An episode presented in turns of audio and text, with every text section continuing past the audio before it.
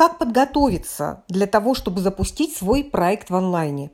Очень часто мне задают этот вопрос. С вами Лена Очкасова. И в этом подкасте я хочу разъяснить моменты, что действительно нужно подготовить, а на что не стоит обращать пристального внимания для того, чтобы, наконец, начать создавать свой бизнес, начать реализовывать себя через бизнес.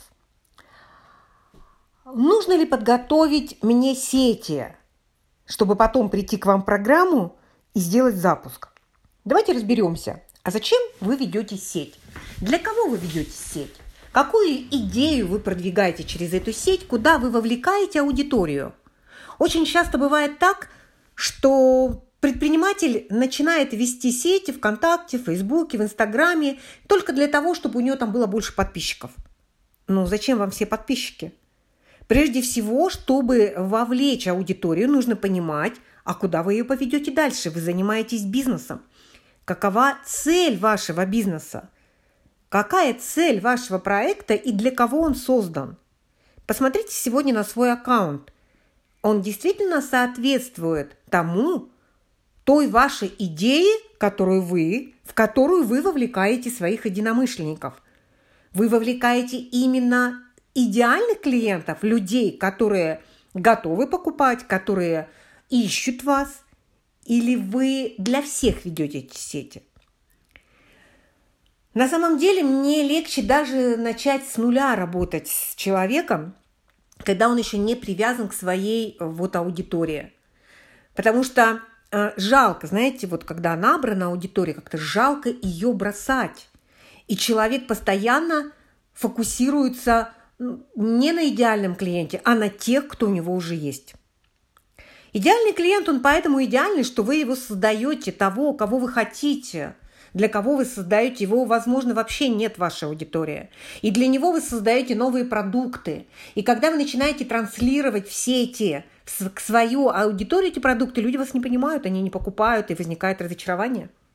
Поэтому не нужно готовить сети, не нужно набирать аудиторию, чтобы прийти в мою программу и найти эту идею, родить эту идею, создать этот источник идеи, упаковать эту идею, упаковать ядро компании, создать смыслы для трансляции этой идеи. И только потом можно создавать сети. Только потом можно вести трансляции в этой сети. Потому что, что бы вы ни говорили, какие изображения бы там не были, какие бы файлы вы туда не помещали, они будут всегда для вашего клиента, и они будут всегда вовлекать в вашу идею. Это очень важно. В интернете это очень важно, потому что люди вас ищут.